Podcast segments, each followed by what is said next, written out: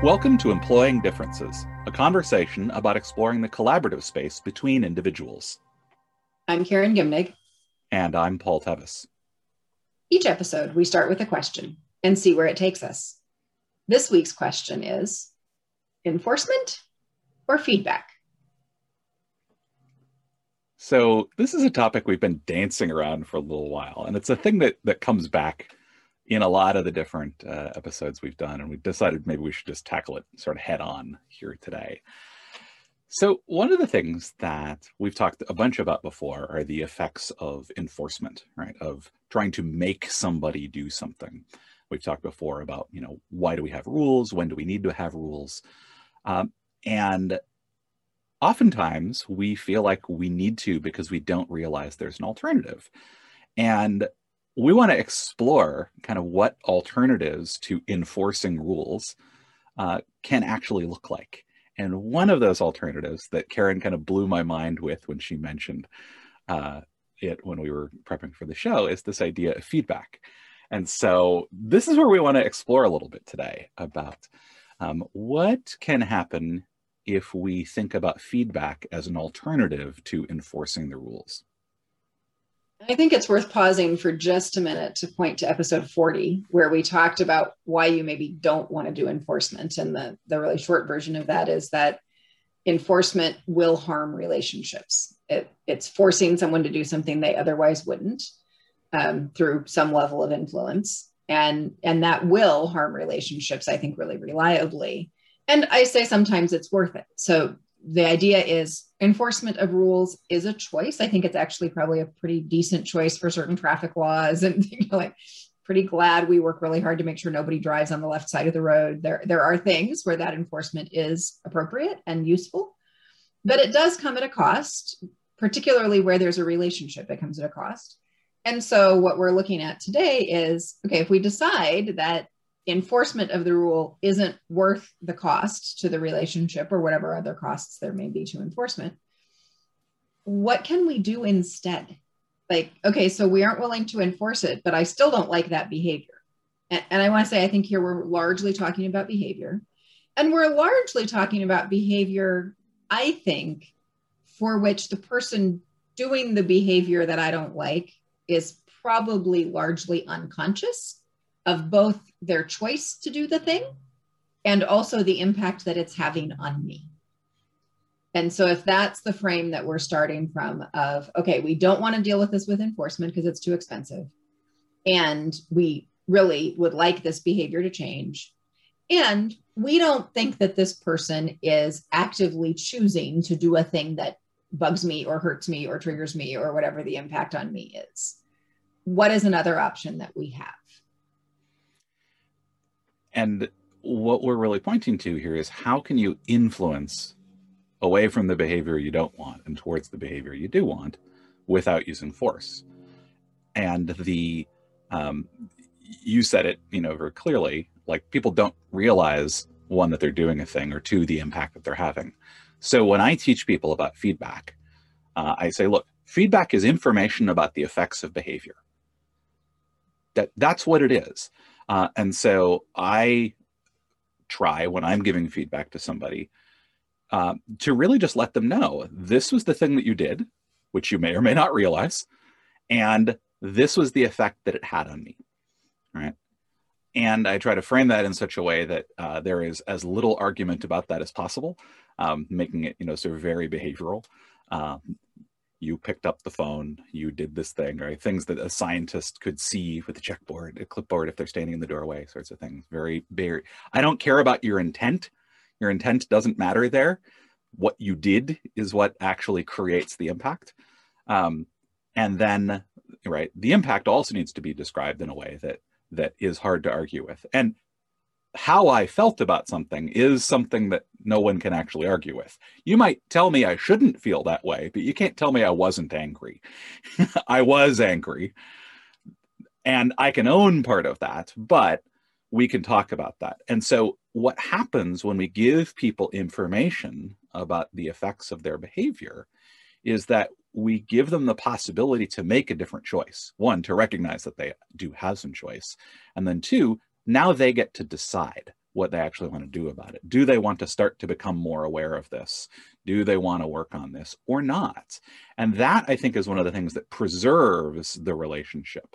Like I am I am trusting you to make good decisions with this information now that you have it. You didn't have it before, and I'll probably need to give it to you again because a lot of the stuff is unconscious but i think that's one of the the things that it allows us to start to shape and influence behavior but in a way that preserves relationship.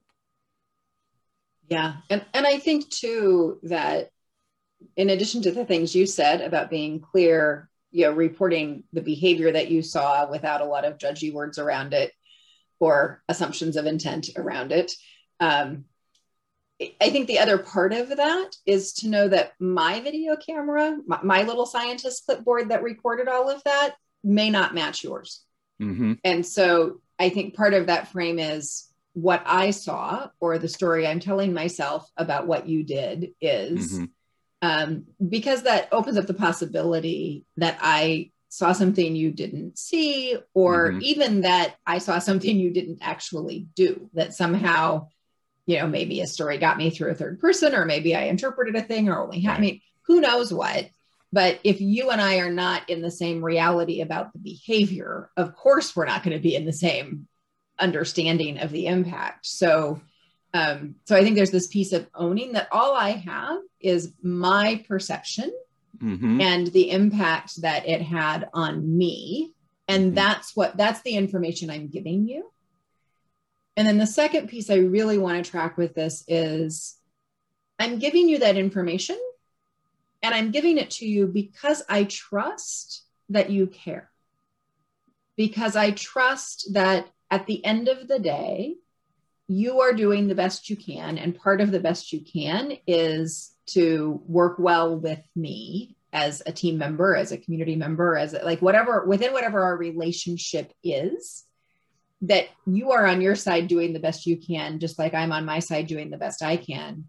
And if the result of the feedback isn't the change that I'm asking for, it really helps if I can tell myself that that isn't because you didn't care, you didn't listen to me, I didn't matter, I wasn't valuable. Like we can clear all of that out of the way and go, okay, it didn't have the impact, you know, the feedback didn't have the impact that I'd like it to have probably because it somehow didn't work on the other side.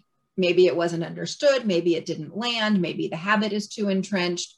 Maybe that thing I don't like is a coping mechanism for some other big thing that that person, you know, like don't take away the toddler's binky kind of thing. Like we know it's bad for the teeth, but the but they need it for whatever reason. And and I don't want to sound, you know, like pejorative about somebody's need for a coping mechanism, but we do all have coping mechanisms and if you strip away all of our coping mechanisms, that's not going to make us better at relationship.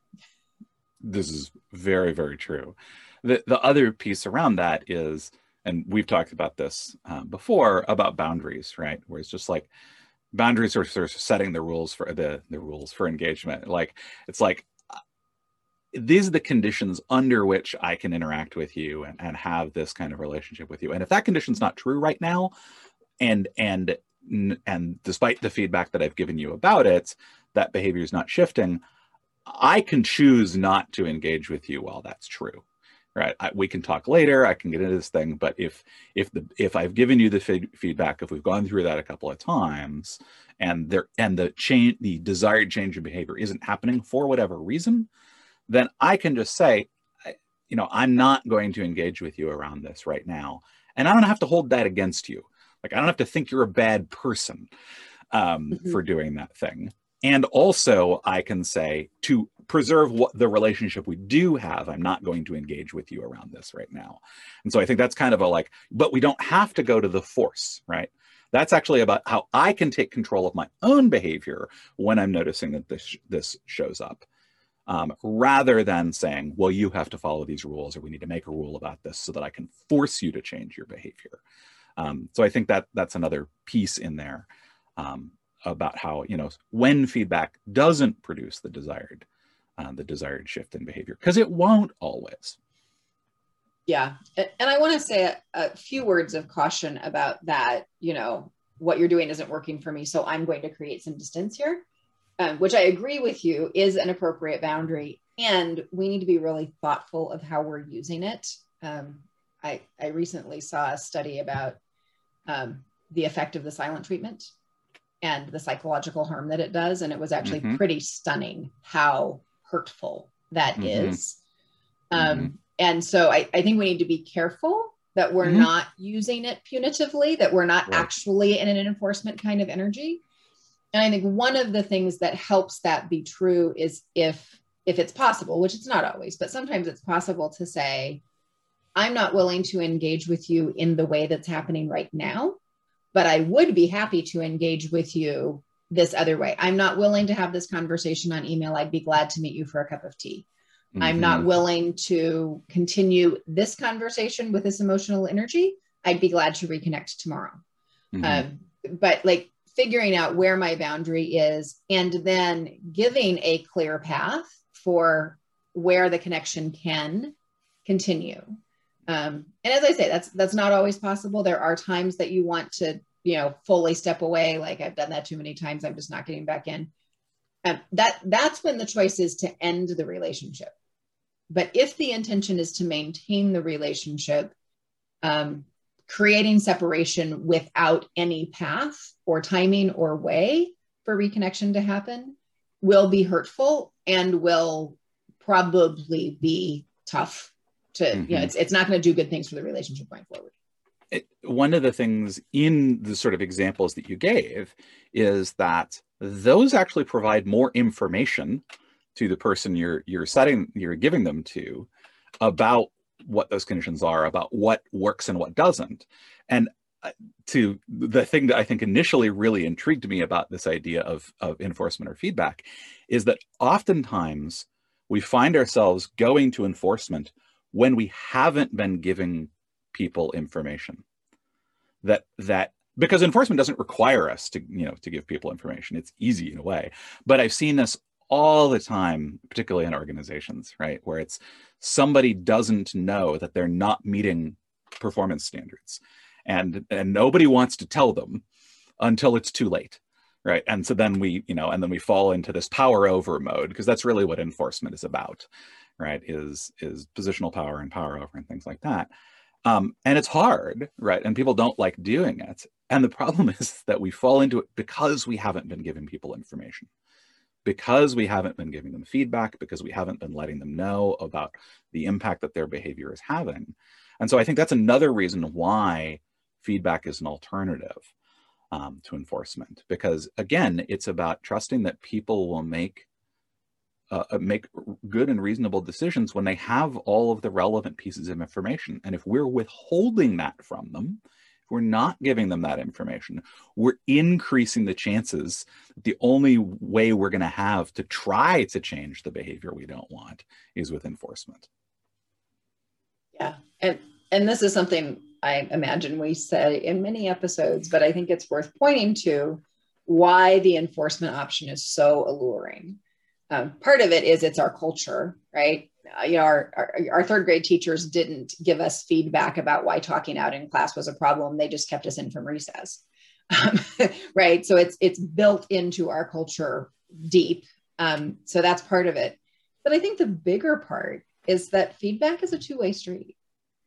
Feedback opens up the likelihood that I am contributing in some way mm-hmm. and that mm-hmm. I may need to look at my own behavior and how I'm part of the system and and even just feedback that's worthwhile is almost always in the frame of I'm putting myself out there. I'm naming what's true for me and what matters to me and a little bit about where my soft spots are. It's vulnerable space. So the feedback space is vulnerable space, whereas the enforcement does not. Enforcement is well within our comfort zone. And feedback for most of us is a stretch. In fact, the very best, if, if you're not feeling stretched while you're giving feedback, my guess is you could give better feedback. like, really good feedback is almost always a stretch outside that comfort zone. And while we can get better at it and more comfortable, I think honestly, we mostly get more comfortable with the stretch, that it's less stretching. Um, and and the result of that is that that we just flip back to the old script of well enforcement is the solution for this particularly if somebody else enforcing it is the solution to my problem.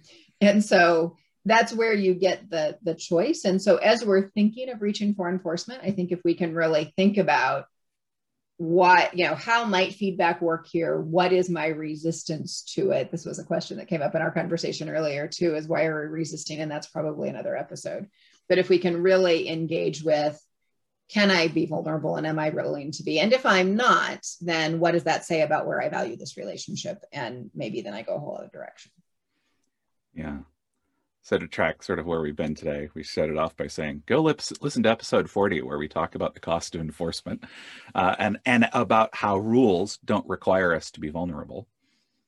And then today we've explored kind of the flip side of that and looking at what happens when we actually give people information about the impact of their behavior, um, how we can leave people a choice about what they actually want to do, um, our options for choosing to engage or to create boundaries around behavior, continued behavior that that we still don't want to interact with. Um, and acknowledging that giving really good feedback is hard because it does require us to be vulnerable in a way that leaning on rules and enforcement sort of isn't. Um, and so pointing to when we can actually let the information flow, not just from us to them, but from them back to us as well, sort of in that two way street, we have a greater chance of shifting behaviors in ways that are more productive and healthier for sort of everybody involved, and also without incurring costs to the relationship. And in fact, and sometimes leaving the relationship even stronger than it was to start with. I think often. yeah. And that's going to do it for us today. Until next time, I'm Karen Gimnig. And I'm Paul Tevis. And this has been Employing Differences.